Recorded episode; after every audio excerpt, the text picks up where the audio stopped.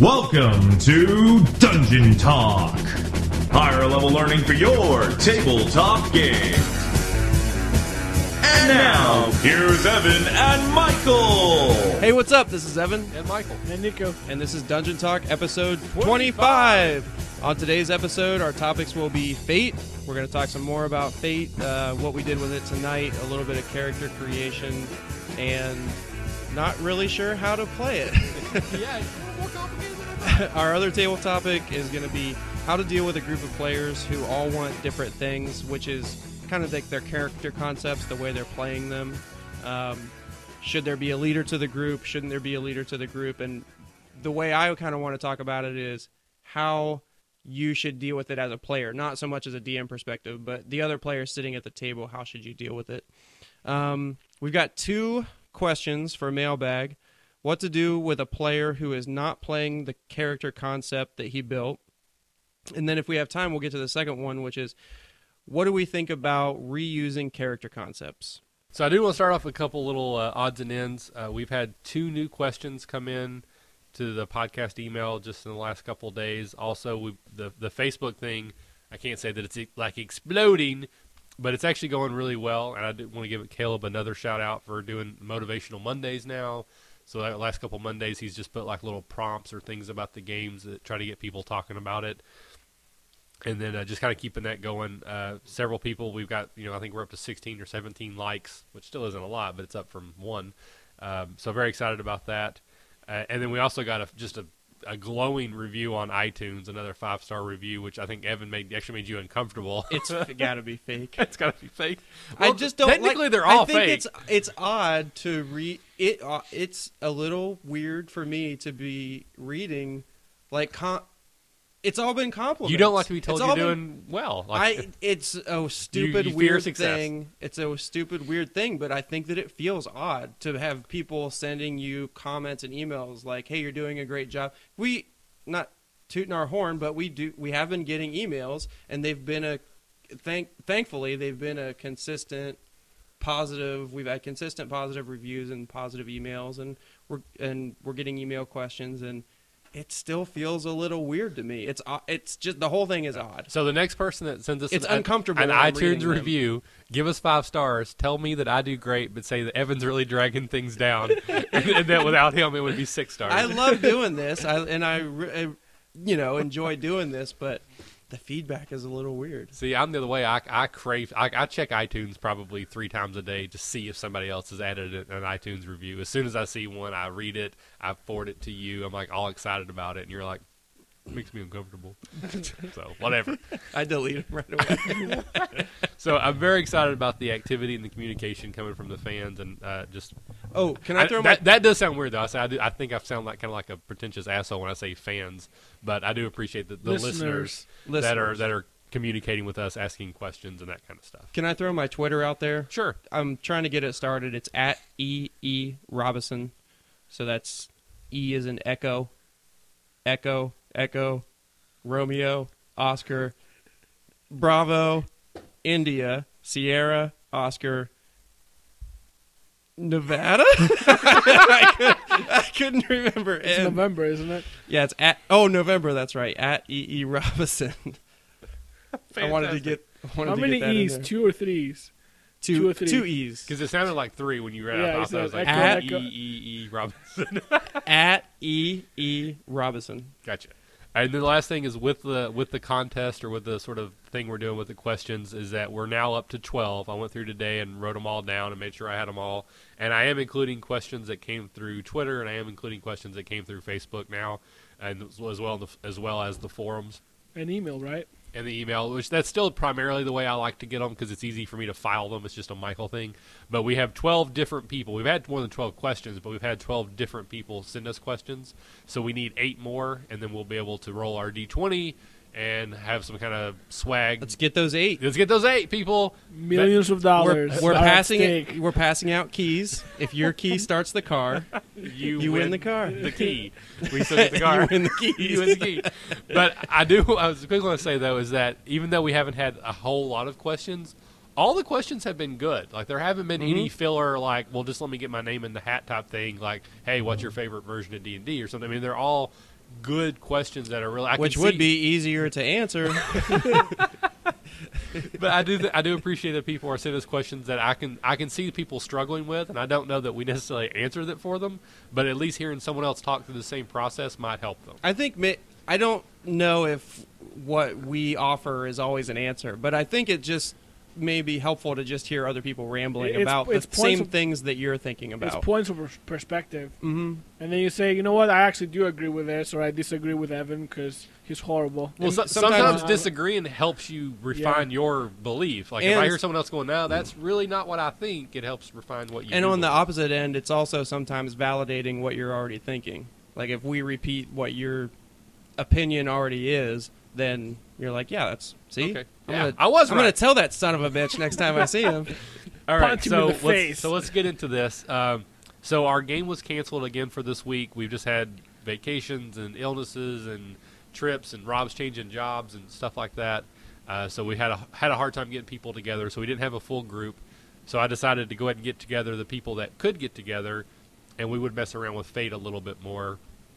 Um, after our last session, Nico went on and ordered the PDFs and or And the, the books, books. and got the PDFs for free. And you've been sending me emails every day like, "I love this game. This is awesome." So It- Nico's a convert. You want to play Fate now exclusively, right? like 24 7 so what's interesting about reading fate core the main book it's the f- first book that's not fiction that once i started reading i could not stop like i had a saturday last saturday i said to myself i'll read for an hour. I think i'll probably read for like three and a half hours. It's very well written. It's not perfect. There's certain concepts they present that they don't actually discuss until further down the line. But the cool thing is, usually, like 99% of the time, they'll say, read section blah, blah, blah, page 155 Right. to check this out. So Yep. if you want to, you can jump around. Not only is the content of the book amazing, but the layout and graphic design is just fantastic. I love the way it looks. It's so easy to follow, and like you said, it's got the little sidebars, uh, advanced concepts. Read this chapter, read this page. I mean, it, whoever put it together just graphically, Amazing job. amazing job. It seemed like they took all the nice points. It seems like they took all the nice points from every single RPG book out there. The the art being simpli- It's not even simplistic. The art being clear and nice and related to the content, which is awesome. The stories that they present to kind of support the rules is great because one of the, the good things they're doing is their uh, examples are consistent. It's basically one run or one scenario, Right. And they kind of explain it from creation to gameplay, social interaction, combat, all that stuff. So it's you actually start empathizing with the characters you're reading about.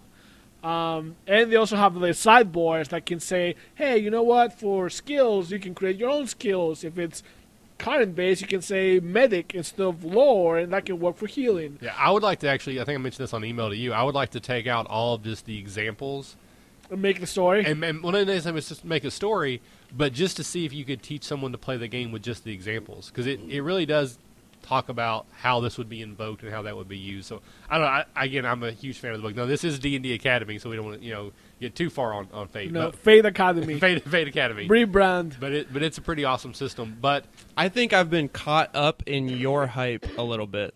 Like I think I've been caught up in you guys going, "This is so amazing," and I'm on a, on the side going, "Yeah, yeah, this is this is amazing." Uh, don't really know. What. I think it's just because you guys have played D and D for so long and you've played so much that you have a huge library of D and D characters, games, you know, concepts, and all this stuff. And now something completely new and I think you kind of look at it as revolutionary, maybe a little bit. I think it is what they've done really well is they created rules about creating character concepts instead of creating rules about classes if that makes any sense. Right, but there's other games that do that. There's other games that are classless that are just they're skill, skill based skill but it's still skills. See the so they have the whole high concept trouble and aspects that we kind of discussed last podcast as well. The beauty of that is it forces you to make a role-playing concept for your character because once you create your high concept you can kind of like say i'm a warrior with a big sword that can be a high concept that's fine but when you create trouble and aspects it's forcing you to give yourself personality And that's kind of how I make my characters anyway. Anyways, like for the 13th age character we're trying to make, what did I do? I said, here's my class, and then I give you a little story because in my head that's how I make my characters. I say, you know, this is what he likes, this is what he doesn't like, this is his personality. Fate forces you to create that character concept, so then you have a better idea of who you're playing, and you can change as you're playing more with it. And I also like the whole your aspects can be a, a double sword. Like you, you can use them to your advantage, and they give you benefits like a plus two, or you can use them to your disadvantage when a GM or another player calls onto your aspect.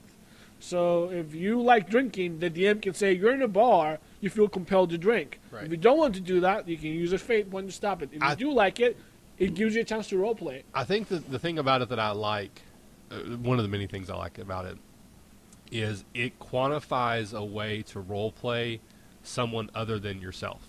And I know we've hit on that on a couple other podcasts, like Savage Worlds, for example. I like the quirks and the flaws because they kind of force you to role play. If your character is curious or uh, you know a show off, then you're going to look for times to do those things, even though that may not be the best thing to do in that moment. You know, like playing like again the statistically best way to play.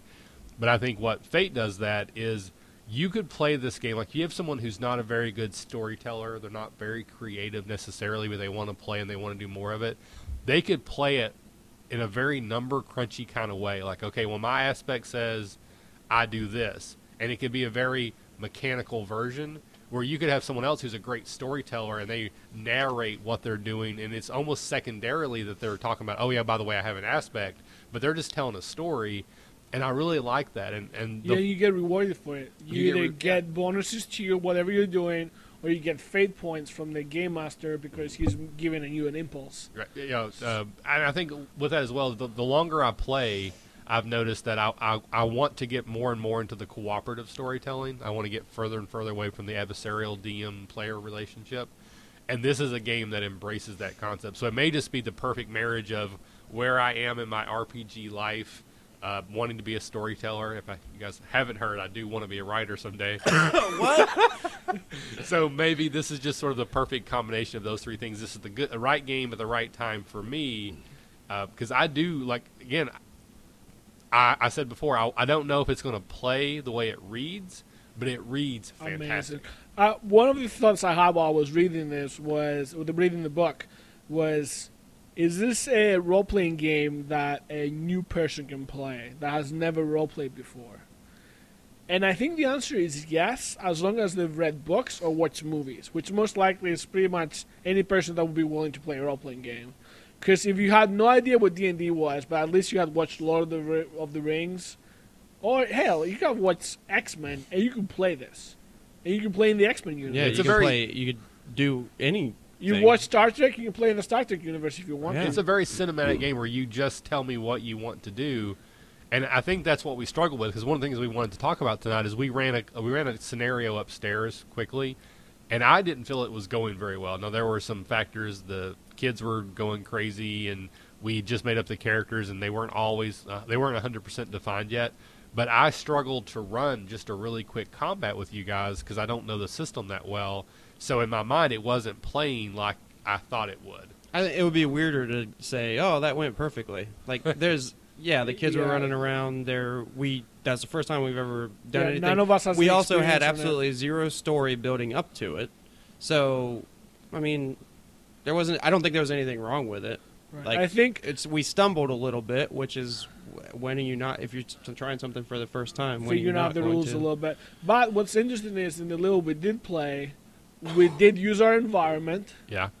Right, we all used our environment. What was around us in that bar scene? Yeah, when you start, You used the fire. I personally used the low light. There was like different aspects that were in the room, and we played around with it. And we even had the ability to say, you know what? I think this is what's in this room. So it allowed creav- creativity and input from the players towards Mike. I think it'll definitely get, get better the more we do it. I think people, but my my fear is is that if the first couple sessions aren't great, then we're going to kind of sour a little bit and be like, well, why not just do what we're doing? We, you know, we're happy with D and D. Why put all this investment into this game if it's really not that much fun? So mostly D and D players are listening to this podcast. So for D and D players, who would you single out as someone who you think might enjoy Fate or might go to f- try? Like, what type of D and D player might enjoy Fate, or would you recommend it to? Well, I, I, don't I really- can answer it while you're thinking. go ahead. Uh, people that like uh, role playing, people that like role playing social situations, people that like uh, high society stuff for sure. I think people that would hate, yeah, I think people that would hate this. Actually, people that play White Wolf, like uh, Vampire the Masquerade type of White Wolf, which is a lot of politics, they would love this game. I think people that like pure combat, like kill, kill, kill. Do you think a dungeon crawl is out of the question with Fate? I think the dungeon crawl will have two rooms and then you'll be dead. because so for the people that don't know, you get stress and consequences. Stress is like temporary. Think of it like stun damage, and then consequences is more permanent based, like your guts are hanging out or you have a broken nose. And the game basically So says for you recovery. basically you have no hit points and you have no AC. All you have is something bad just happened to you. Yeah, I mean, you could when somebody attacks, you defend against it. So there is a contest between the attacker and the defender, but after that gets resolved, you get either stress or consequences. You as the player choose what you want. However, stress goes one, two, it might go three or four points based on your physique and will. But after that, you have to take consequences, and you can run out of run out of points.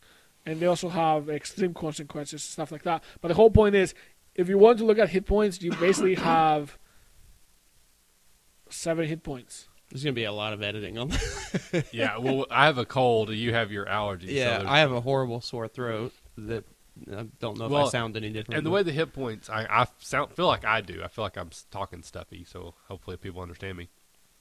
Um, but I, the way it feels to me, like if you're doing a dungeon crawl, is I don't know that this game would be a great game for like a room by room by room dungeon crawl as much as you would do it narrating like you'd roll like one overcome roll and then we would narrate how you got through all the different traps.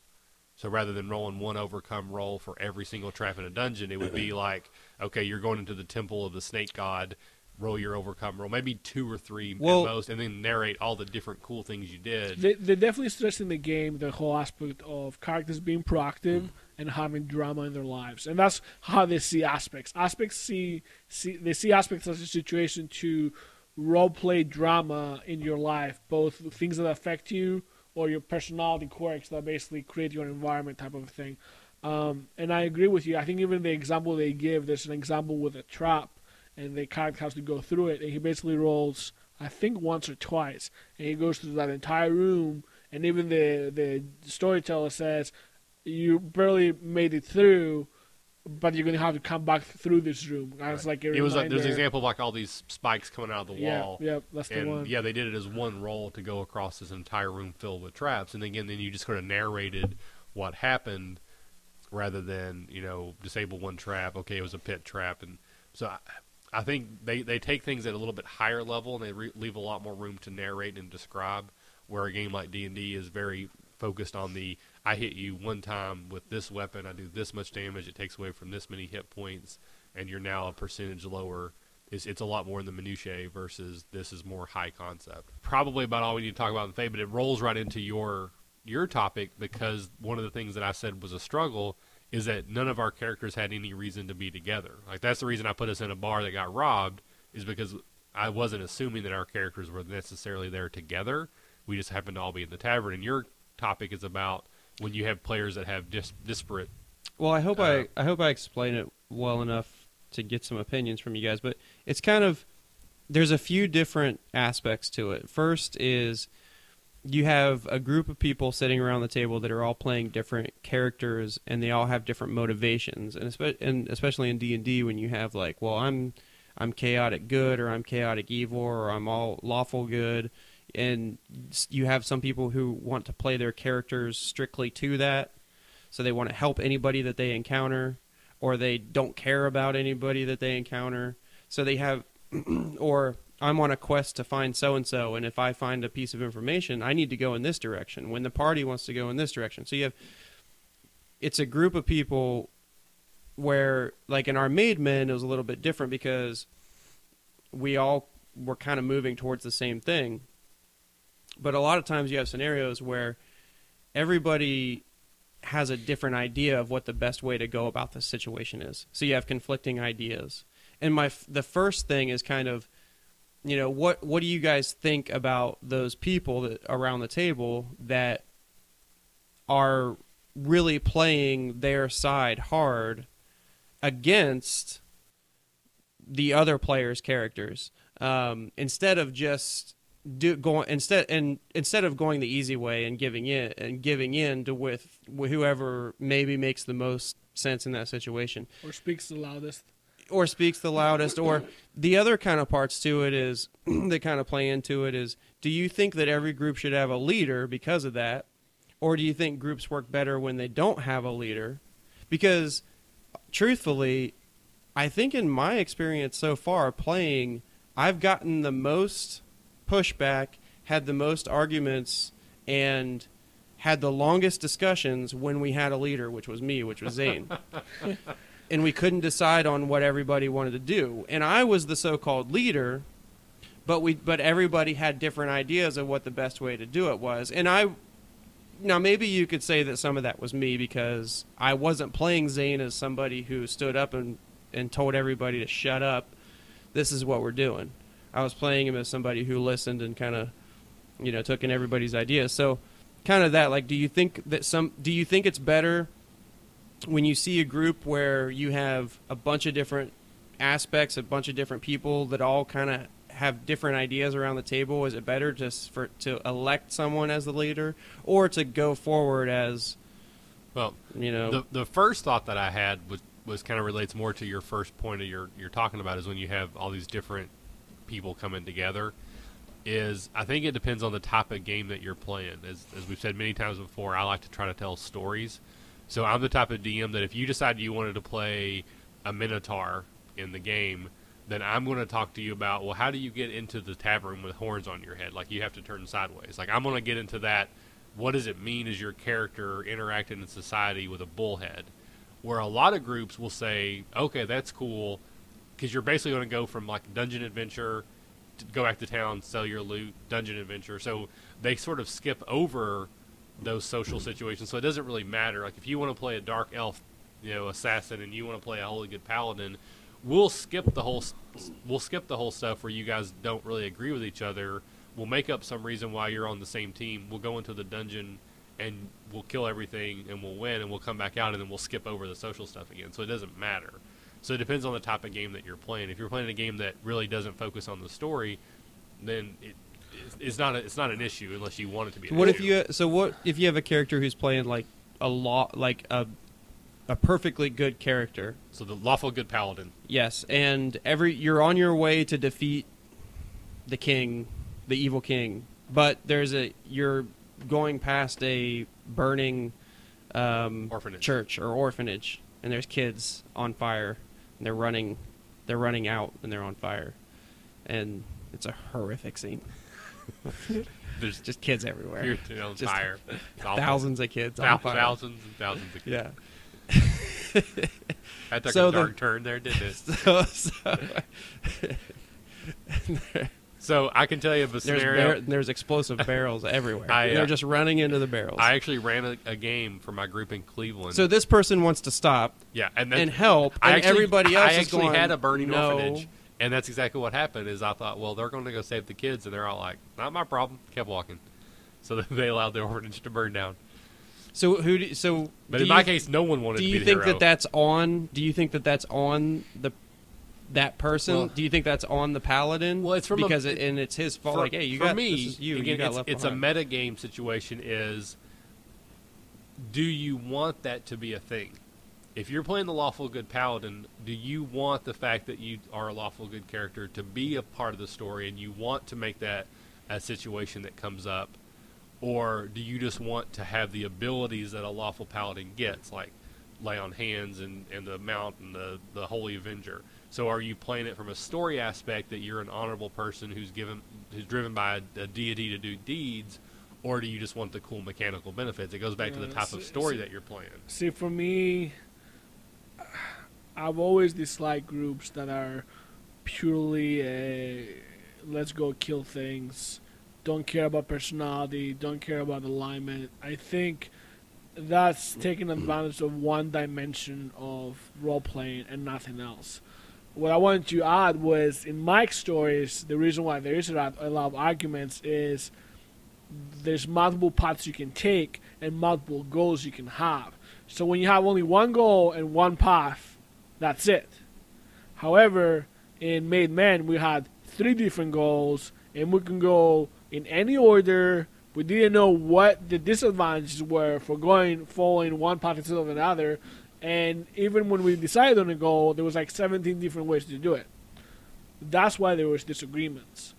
Um, But, like for an example, I'm thinking of. Let's say that you're you need the king's permission to do something, or or you need something from the king. You need an item, and the lawful good paladin wants to ask the king for it because you know he'll explain the need. Where the assassin's like, well, I'll just sneak in and steal it, and the other guy's like, well, I'll try to win it in a contest. I'll get him in a drinking contest. So you have three different characters who are trying to role play their character but they can't all three do the same thing. That you can't steal it and then also ask for it and then also try to win it. so I think your question is, well, how do you decide at the table who gets to do their thing? Right, and who and kind of who d- who is it on to step down and say, okay, we'll go we'll go with your way. I mean, one way might not work any better than the other. You don't know what's going to happen. I, I think there's there's two things. I think the dungeon master's job is to make sure that when the party gets created, you don't have a huge imbalance. So you can't have a lawful good, good and a lawful evil character, and brawl in one party. But that 'Cause does that would- happen. I, I agree that I try but not you shouldn't that, let that happen. You're going to have You a thousand say- games that that's going on. But I- you can, when you see the characters, you can say you can't play a lawful evil character because this is a good campaign. I haven't or you really can run say into you can't play any good characters because this is an evil campaign. But you kind of need to guide people and say this is going to be a heroic game. You guys are going to be the heroes of the city. Now, if you're going to play a chaotic good character, that's fine because you're still kind of self-serving, but you're still trying to help people. Or you can be neutral, and that's fine. But you're playing something like lawful evil or like the other evil extreme. It just doesn't work. It's going to create more issues than actually help, and I think it disrupts and the game. and I agree with you. Like I, when I almost every time I start a new game, if I don't create the characters for you, I always set ground rules. Like you can be these races, you can be these classes, and you can be these alignments. And I just say off the bat, you know, these these are off the table. Here's why. So you can still create anything you want within those guidelines. But I'm Right, telling you, I it- think that's I've played fair. it in plenty of oh, games. Oh no, it happens. Yeah. But I'm saying, as people are listening, and as just a, as a mental thought, is like you need to make sure that the party has some kind of cohesion. Now, to kind of add to what Evan was saying, though, there is a social contract. If I, if let's say Evan and I disagree on a step we need to take, which with Grexel that happened only a few times, I think. Um, I'll see if Evan personally wants to do something or his character wants to do something. Because if Evan personally wants to pursue an angle, I'll actually will concede faster. Because I don't want to like bother Evan as a person. If it's just a disagreement on characters just for role playing reasons, maybe I'll insist a little bit, little bit longer. Does that make sense? Right. Like socially, I It don't want sense, to frustrate Evan or anyone knowing- else. It's not even specific. It makes sense, but knowing you, I would have thought it would have been the other way around. Really? I would have thought that if you recognized that I wanted to do something as my character, you would have I don't know, almost been more respectful of it because I was being in because I was playing I was consistently being in character as opposed to I want Well, to personally I guess, do yeah, something. That, that, that could that could happen too. It, it depends on the situation. I, you're right. So let's go back to my theoretical one. So we got the king's got something, and we got But the first- paladin wants to ask for it, thief wants to steal it, and like a the barbarian wants to win it in a contest. But first, you guys both agree that it's a good idea going into a game that a DM can set ground rules for. Absolutely. You should or shouldn't be these,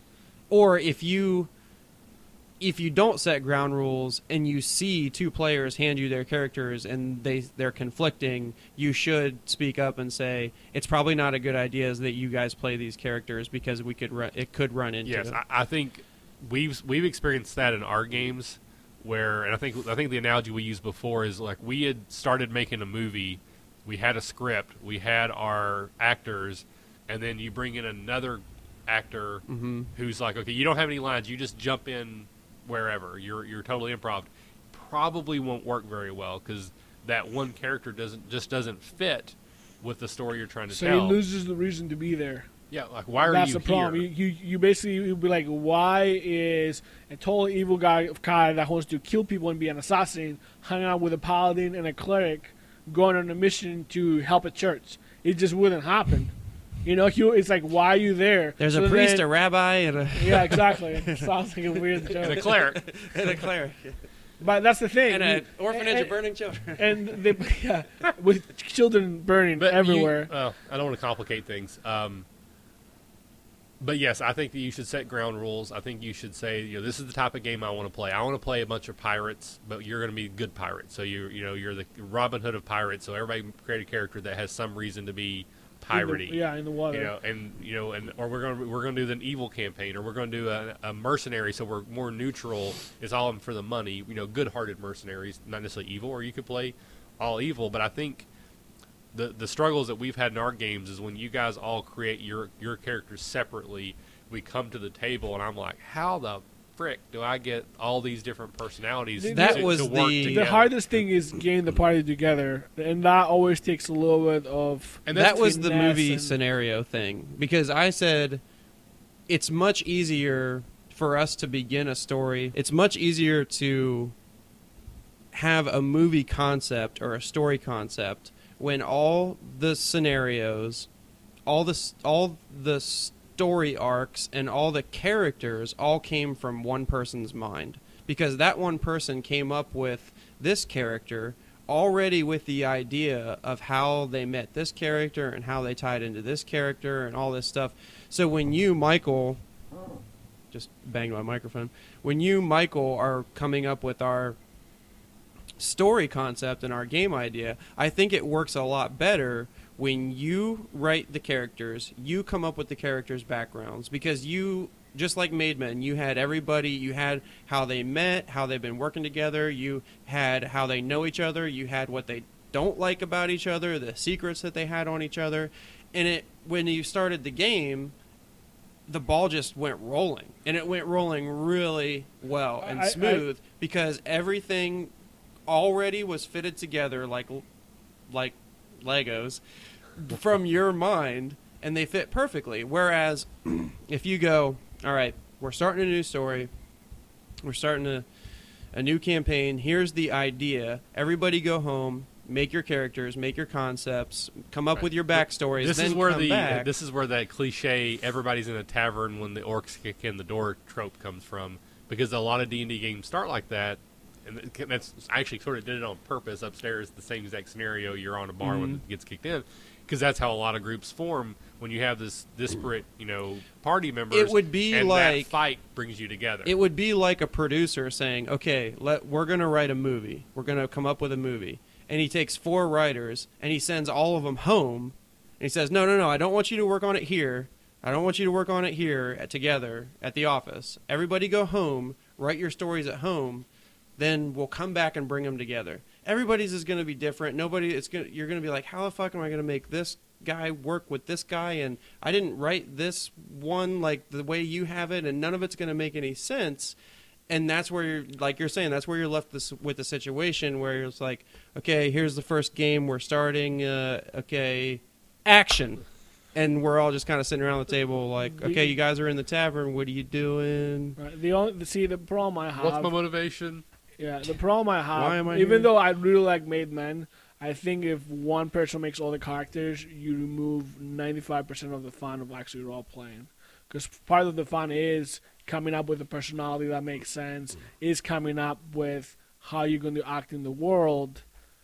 And when one person does that, nobody else can do it. Does that make sense? Like in Made it Men, makes it worked perfect out sense, well. but you have this. but I think I think there's this.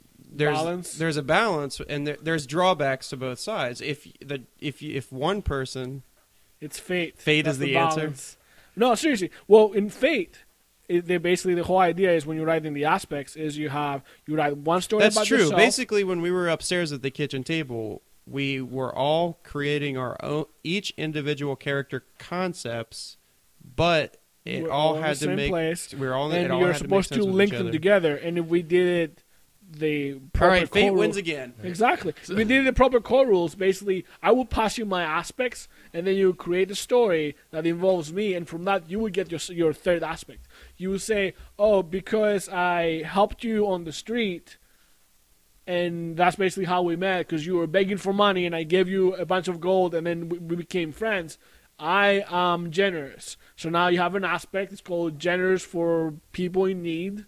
And suddenly we're connected and you have a personality trait to roleplay. So you just connected the party. See, now I like you because you gave me money when I was poor. And that's how we started to know each other. And then you found out I was a mercenary and I lost my leg in the war. Well, an There you easy go. way to avoid the situation of everybody having different interests in mind is when one person writes the story. Yeah, when you have a that's true. DM who's willing to write all the characters and write the story. And we kind of did a sort of a hybrid of that for the a new world campaign. Is that I let you guys create the classes and the race, whatever you wanted, and then I kind of wrote the background for you. And you said, okay, I want to be a barbarian. I, you know, I had a commoner type job, uh, you know, baker or fisher, that kind of thing. But then I wrote your actual background. But I, I think that that works because we're starting the story in a place where nobody's past makes any difference.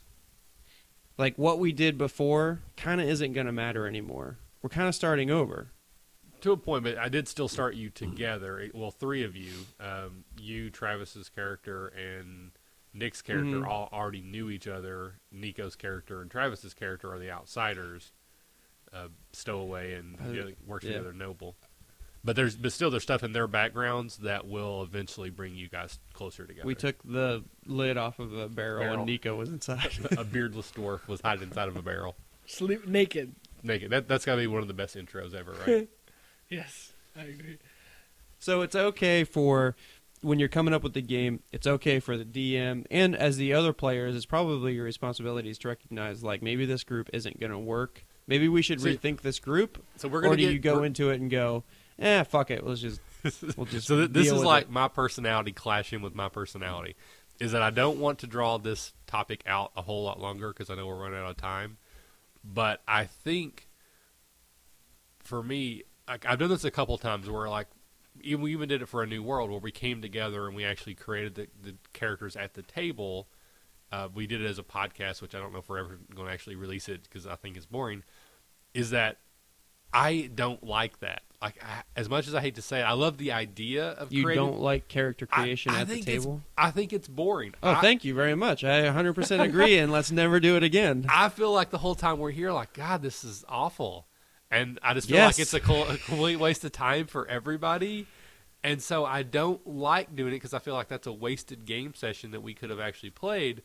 But I do like that it does build a better better. So that's why I I would rather just write it and be like, okay, I'll write it so that we don't have to do this, Well, the- the- and you guys show up and I'll tell you what The, to the compromise is everybody sits down and discusses how the personalities and what they're thinking about, and then they go home and write the actual character.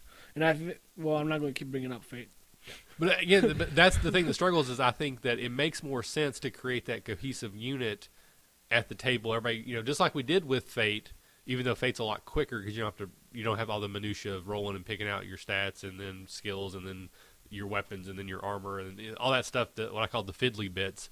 Where okay, I got to go through and pick out all my skills, and I need the book for that. I need my weapons. I need the book for that. It's all more higher level concepts that I could see doing it for Fate and having a lot more fun with it because it actually was kind of fun because we were all kind of spitballing with each other. Like you said, you wanted to be like a celebrity, and we all sort of helped flesh out your mm-hmm. idea. You don't do that in the D and D games. It's usually just roll your stats, pick your skills, pick your you know weapons. So it's it's not really like a group project. Maybe that's why it's boring for me. How do you think it would go if we started with a fate sheet and everybody sat down? Okay, when we said, okay, we're going to play a D and D 3.5 game, or we're going to play D and D next, but we sit down with a fate sheet, and w- before we even s- look at a 3.5 sheet or a book, we have to go by the rules of this first. We have to create a character using the fate system. And then once our character concept and our aspects and our high concept and our flaws and stunts and all that stuff is all fleshed out and we all know each other and we know the world we have we, I mean we were in order to create our characters in this we were creating a world Right. We Yeah. started with the campaign creation, so we had a corrupt city official, we had the resistance, we had a merchants guild, we had NPCs that populated it. And then you take this, and then you go, okay, go make a 3.5 character out of it. No, you just keep playing Fate. It, it would work. There, there would be some parts where it wouldn't quite translate over. The mechanics wouldn't be exactly the same, but it still wouldn't be a bad idea. The aspects are It would a great be- idea. That's Yes. what you would use. You Yes. use the high concept, the trouble, and the three aspects, and then you could use it for any game. That was how you would bring uh, the party together and create more personality for your character. You want to jump into a mailbag question? Sure. Let's jump into a mailbag. Message for you, sir. Which one do you want to do? We have the um, reusing character concepts, or what to do with a player who is not playing the character concept you built. So let's let's do that because I think that's an interesting. Like I think they're both great questions, but this one I'm almost confused by it. So I kind of want to talk through it. So essentially, this came in through the through the Facebook page. Um, also, I want to mention one of the guys uh, talked to me today. It's really hard to find our Facebook page apparently because it's D and D underscore Academy, and I left that out last time. So if you actually search D and D Academy altogether or D and D Space Academy, doesn't find it. I, it's uh, D and D underscore Academy. It's funny. That's really funny because I Look felt like it. an idiot not being able to find my own Facebook page. uh, well, I don't have Facebook. I never use Facebook. So my wife had her. My wife's uh, Facebook is always open on our iPad. And so I just picked it up and I was like, I'm gonna go to our page and see what's going on. And I was typing it. I'm like, I don't even know if I'm doing this right. And I couldn't find our D and D Academy. I So- eventually went back to Google and searched D and D Academy Facebook, Facebook and found and then found it that way. There you go. Um, so Caesar sent this question in, and basically says, "Hey, I was wondering if you have any advice about what to do when a player creates a character and a role-playing concept, but then doesn't play that character at all. The Kill way, him! the player or the character, Both. both. so essentially, the character says, "Okay, I want to be a ranger who's like a he's like a ranged ranger, sneaky wo- woods guy." And then when they start playing the game, he doesn't do anything ranger-like and doesn't do anything sneaky. So I, I don't even know. Like, why would someone do that? well, I had the Maybe first couple he's things new. that come to mind is I feel like in some people's games it might not make a difference, but in your games, I think you include characters, uh, concepts, and their like their strengths and their weaknesses and where their backgrounds. I think you include that in your story writing. Like, you know, this is what we're going to do. So, I feel like it would make a difference because you would be putting that particular person in a situation where, you know, you're supposed to create. As a DM, you're supposed to be creating an opposition for him, or you're supposed to be creating an obstacle for him because he because he said he was this way. So, for example, if he said he's going to be a barbarian, and so I'm creating an adventure where, okay, I'm going to put another big muscular guy so we can have this big mano a mano fight, and then the barbarian runs away and hides. Well, is this like he's saying like I'm a barbarian, but then he's like, nah, I'm gonna sneak up on this guy and stab him? I, see, I don't know. He doesn't give that specific. Or he is just it more says that role-playing, It's more. like- what he said is it's role playing and mechanically. So like he's built like a fighter that never fights, or he's building a rogue that never sneaks and doesn't disarm So traps. the way I understand this question, You know what the answer is? Fate. Fate. Yeah. no, but what I was going to say is the way if the if a player is new, sometimes what he thinks he wants to play and what he's actually playing is different. That's one. The other one is if he's not new, sometimes you make a concept and you think is cool until you start playing it, and then you either cannot role play it because it's so outside your realm. Sure. Of, I've it's done like that. it's like yeah, if you want to play like a very social character and you don't like being social, guess what? You're not going to be talking a lot anyways. Playing the strong silent type is not a lot of fun. Yes, in I had a character that was the strong silent type and didn't want to like interact with people, and then I sat back and was like, "This sucks." Playing a mute is also difficult. But anyways, um, so maybe that's what happened. Maybe he Well, had an idea. and He goes on to say working that he talked to the guy, and he was very stubborn about playing the character that he built. So again, I don't. So this. So I understand. Like Well, you're saying like, if okay, I built the wrong character, I'd- so let's rebuild him. No, no, I want to keep playing this At guy. in the end, what if if he likes playing who he's playing? I'm confused. Why now, does why does it why does it matter? If the player is happy with playing a barbarian that hides and tries to stop people with a dagger, does it matter? Well, I think the only reason you have to say it does matter is because this guy is obviously the DM, and he's writing us because there's some conflict. Yeah, he there's says something it, he says it's negatively affecting the story. How? I- I don't know. I don't have the well, the way details that, I could easily see it is you say you you say that you are this guy, you're this class, And I you are from this totally different- people, and you have these characteristics about your personality, your strengths, your weaknesses, and all this stuff. So I'm as the DM, I'm throwing things your way or putting you in situations that should play off of those, but you're not. But you're in the situation. You're going, no, I'm not. So if he's consistently playing somebody different, your story elements should reflect that somebody different he's playing. So if you want to have a mano a mano battle and he doesn't want to have one, that's fine. Then next time don't have a big man to man battle. Have something different that would match the way he's playing his character. But I could see it like, okay, he's lawful. So we'll go back to the orphanage. He's lawful good. They're playing lawful goodies. That's who he says he is. And he starts So- killing the children. No, so as the DM, I you know I spend all week preparing for next this next game, and I'm like, well, you know, I'm gonna have a burning orphanage. How's he gonna deal with this? And I spend all week preparing this, you know, scenario, and then I throw it his way, and he's like, I don't care. No, but you created a character that said you were a lawful good. What do you mean you don't care? Well, I just I don't I I I don't want to do anything Burning about it. orphanages are okay on Tuesdays. Right. The Lord, the good Lord, Lord, said yeah. in the book. But again, if that's how he plays his character, then you'll know, and then you're like, okay, maybe. I think the point is that you'll never know. does he keep flip flopping? Was Is he, it- is he bipolar in the way he plays his character? Yeah, it seems pretty is he mentally stable? that well, that I don't know. Uh, but it, it, again, the way I'm reading into it is that he they all sat down at the table and they're like, okay, I'm going to play the rogue, I'm going to play the cleric, I'm going to play the fighter, I'm going to play the barbarian. We all have our roles, we all have our classes, and I created a character, and then I'm just not playing the character. So I, I'm going. What's that? What was that? Uh, Andy Kaufman. You ever see that thing where he was on Saturday Night Live where he just refused to play along? Like it's a pretty famous skit. Like they're all at the table and they're doing the skit, and he's reacting like a normal person. They're all reading the cue cards, and he's just like, "What are you talking about?" I've never seen that. yeah, honestly. and there's actually, I think it was the guy who played Kramer on Seinfeld. He eventually got up, went over, picked up the cue cards, and threw them down on the table in front of him because he was so mad that this guy just wasn't.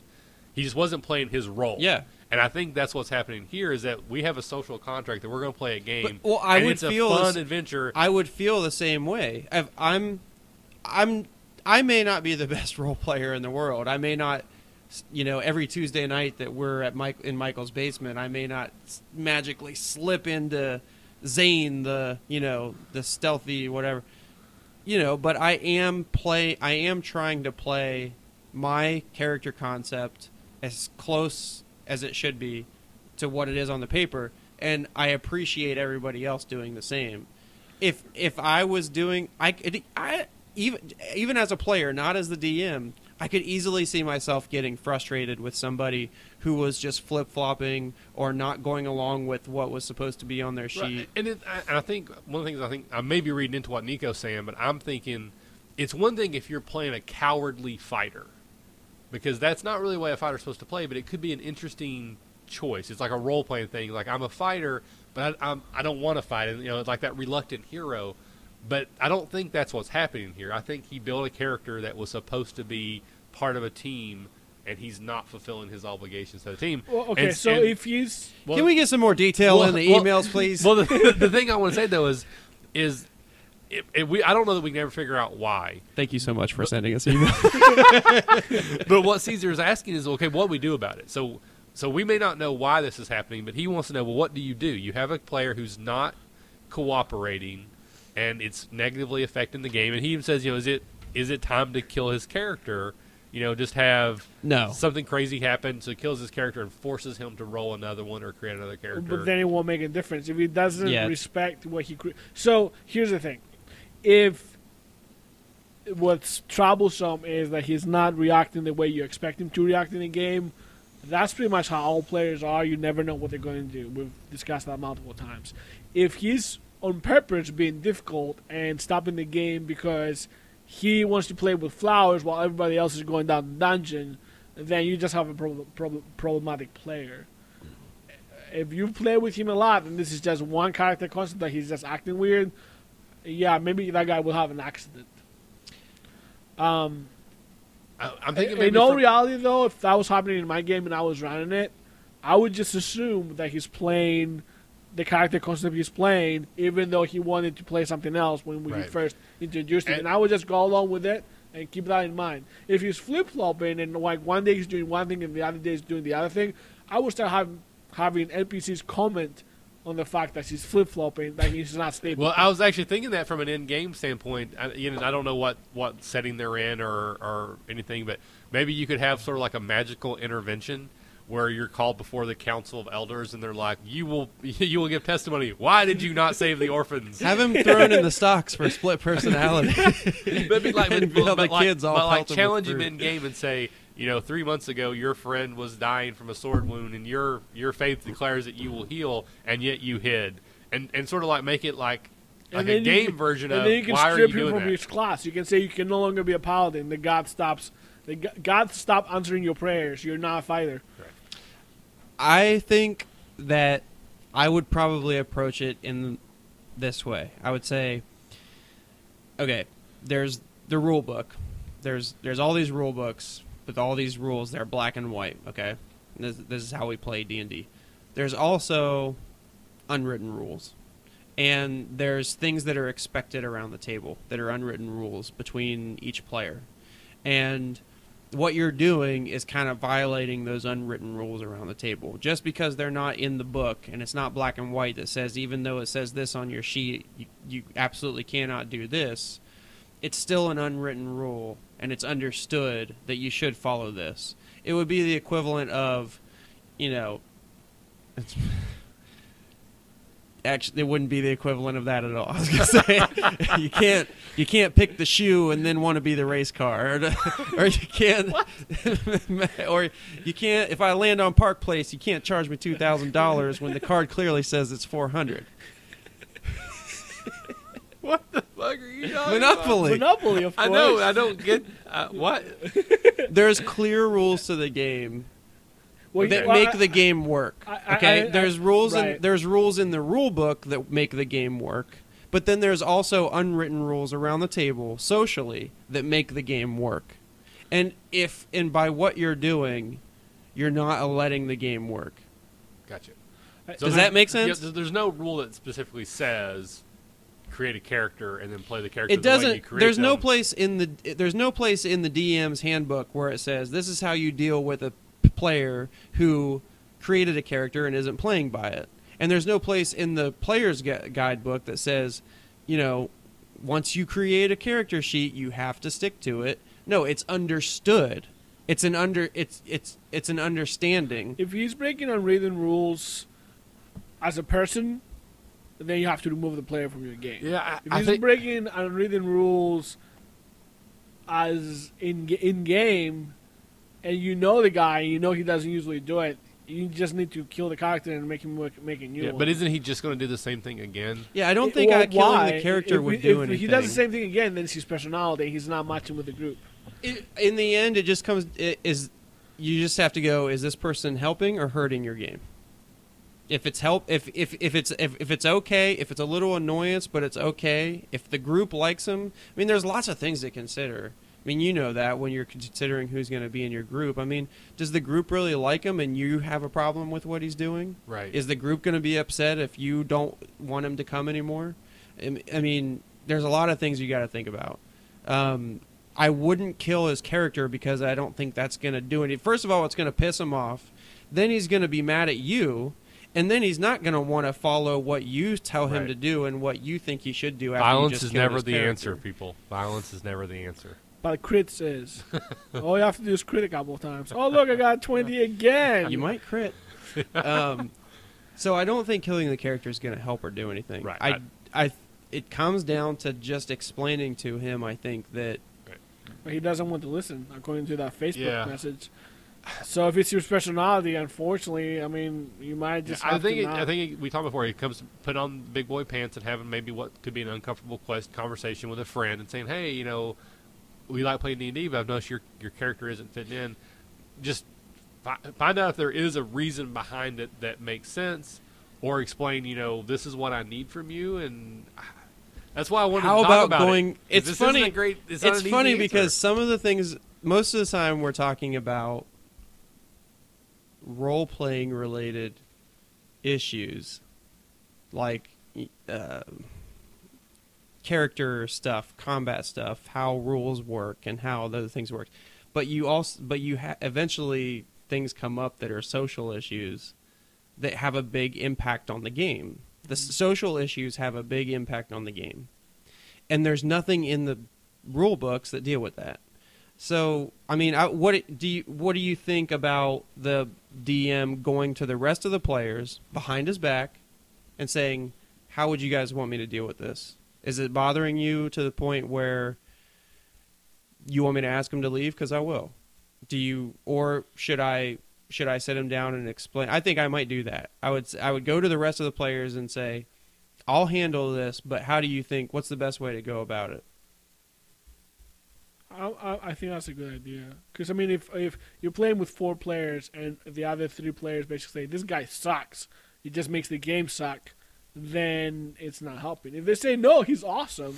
right. I mean, a good example was when uh, Jai was playing a character, the bard, that, that punched the bard in the face after we had planned this whole elaborate thing. And, like, out of character, I was like, oh my god, we just wasted like two hours, and he punches him. But everybody else had fun. So I was like, even though this personally bothered me, and I let you know too, right? I, I, I sent an email, I think, to you, and I was like, this bothered me. But everybody else had fun, so I was like, well, you know what? It was a good moment for them. Yeah. it I'm still just trying to remember how did that happen. Like he, he, he, he, he, the bard went to an inn and he was having sex with a lady or whatever, and Jared was waiting outside. And then when he But- came yeah, out, like Jared's six character hours, was supposed to like to trail him and see trail what he him, does. and he got so mad that he wasted his night. He just beat he him just up. beat him up.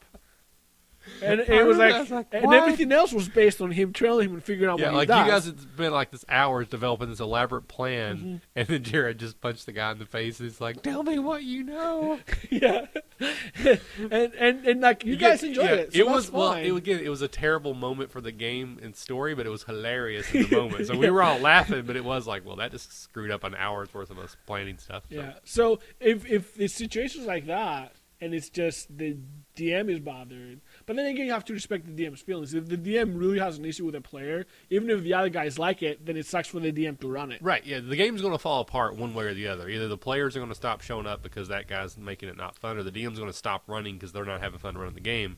So it's a matter of do you keep playing the game at all, or do you ask this one person to either check your attitude at the door, change something, or you're just not welcome back. Doesn't mean you still can't be friends. Like I have friends that I don't play D and D with because they're not D and D friends. You might also run into the weird situation where, like, maybe this guy that he's having a problem with brought all the other guys to his game, you know, like, and he's the link right? for them all. There's all kinds of weird stuff like that. yeah. You know, maybe the other players at the table consider him a better friend than they do the DM, who's just a guy that they Yeah. show up at his house every Yeah. once a week. That's possible. So, uh, so we started this off by saying we didn't know if we ever actually gave an answer. I'm pretty sure we didn't this time. But Caesar, I hope that maybe just hearing us talk about it helps you think through your own. And I would like for you don't. I if think you what could it- send back a reply. What did you end up doing? How did it work? Yeah, give us some meaty details. Like, or maybe did he slap give more you? Did you tell him he couldn't come? And did he? Yeah, did he or, kick your Did cat? cry?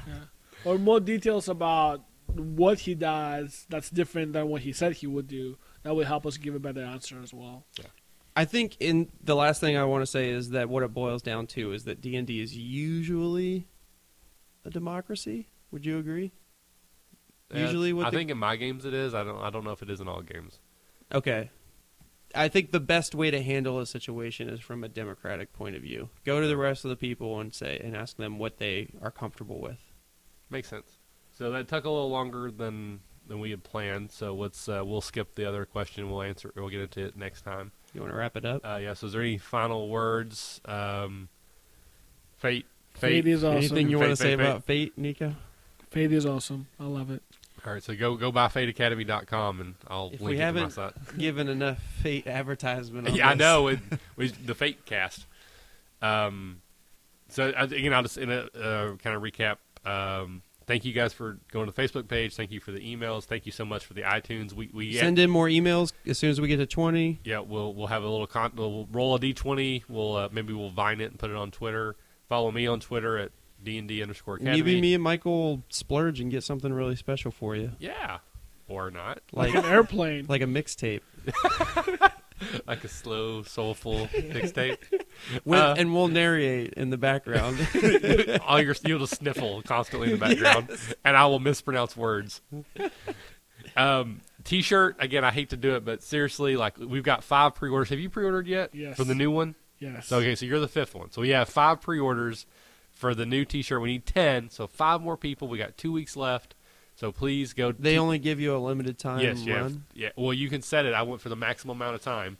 So uh, we Just buy a shirt for your kid, for your wife. So we need 10 total orders. We got five. It's teespring.com. We're going to the slash beach. Just wear it. Just- underscore we academy. got a closet full of these things. it's a funny shirt. Um, I'm making 50 cents off each one, so I'm not even paying for the one that I bought. So it's not like we're this is a get rich quick scheme. Um, and I took off the D&D logo off the back, so it's not like advertising. So it's a $13 black T-shirt, but it's got something funny on the front of it, right? Uh, so Facebook, Twitter, emails, At E. E. Robinson. at EE Robinson. Uh, the iTunes reviews again. Thank you guys. That we've had a couple come in, really good ones. I really do appreciate it. We are we have one still five or one star rating, no review. But What now that we've ha- we know, but now that we've got all these others, it actually bumped us back up to a five star overall. So thank you guys for that, and keep the comments coming. We appreciate it. And I'm going to post Savage World session one this Saturday. Then we're going to do Dungeon Talk again, then Savage World again, and then we're going to start posting a new world if we can play again. We've only played twice now, and we've missed like six sessions. Yeah, but by the time this comes out, We'll be playing Fate. No, by the time this comes out, all that stuff you just said will have already happened. Uh, then- Never mind. But So- we'll leave that in because it's funny. All right. So this has been Michael. And Evan. and Nico. See you next time. You can give us feedback and comments at our website, dndacademy.com. You can check out previous podcasts at our website and subscribe to future ones on iTunes. If you have a suggestion for a topic, we'd love to hear it. Email your ideas to podcast at dndacademy.com and you can connect with us on Twitter at dnd underscore academy. As always, thanks for listening and remember, if you're having fun, you're doing it right.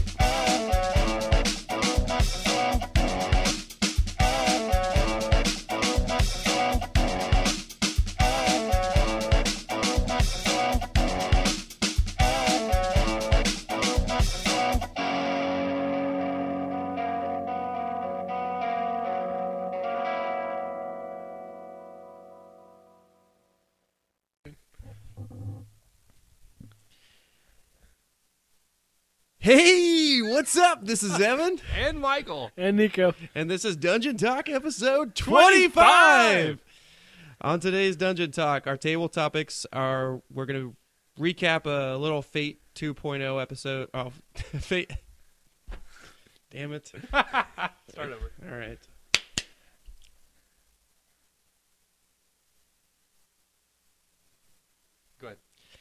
Hey, what's up? This is Evan, And Michael. And Nico. and this is Dungeon Talk episode 25. On today's episode, our table topics will. I try to look up Dungeon Talk to see what happens. Hey!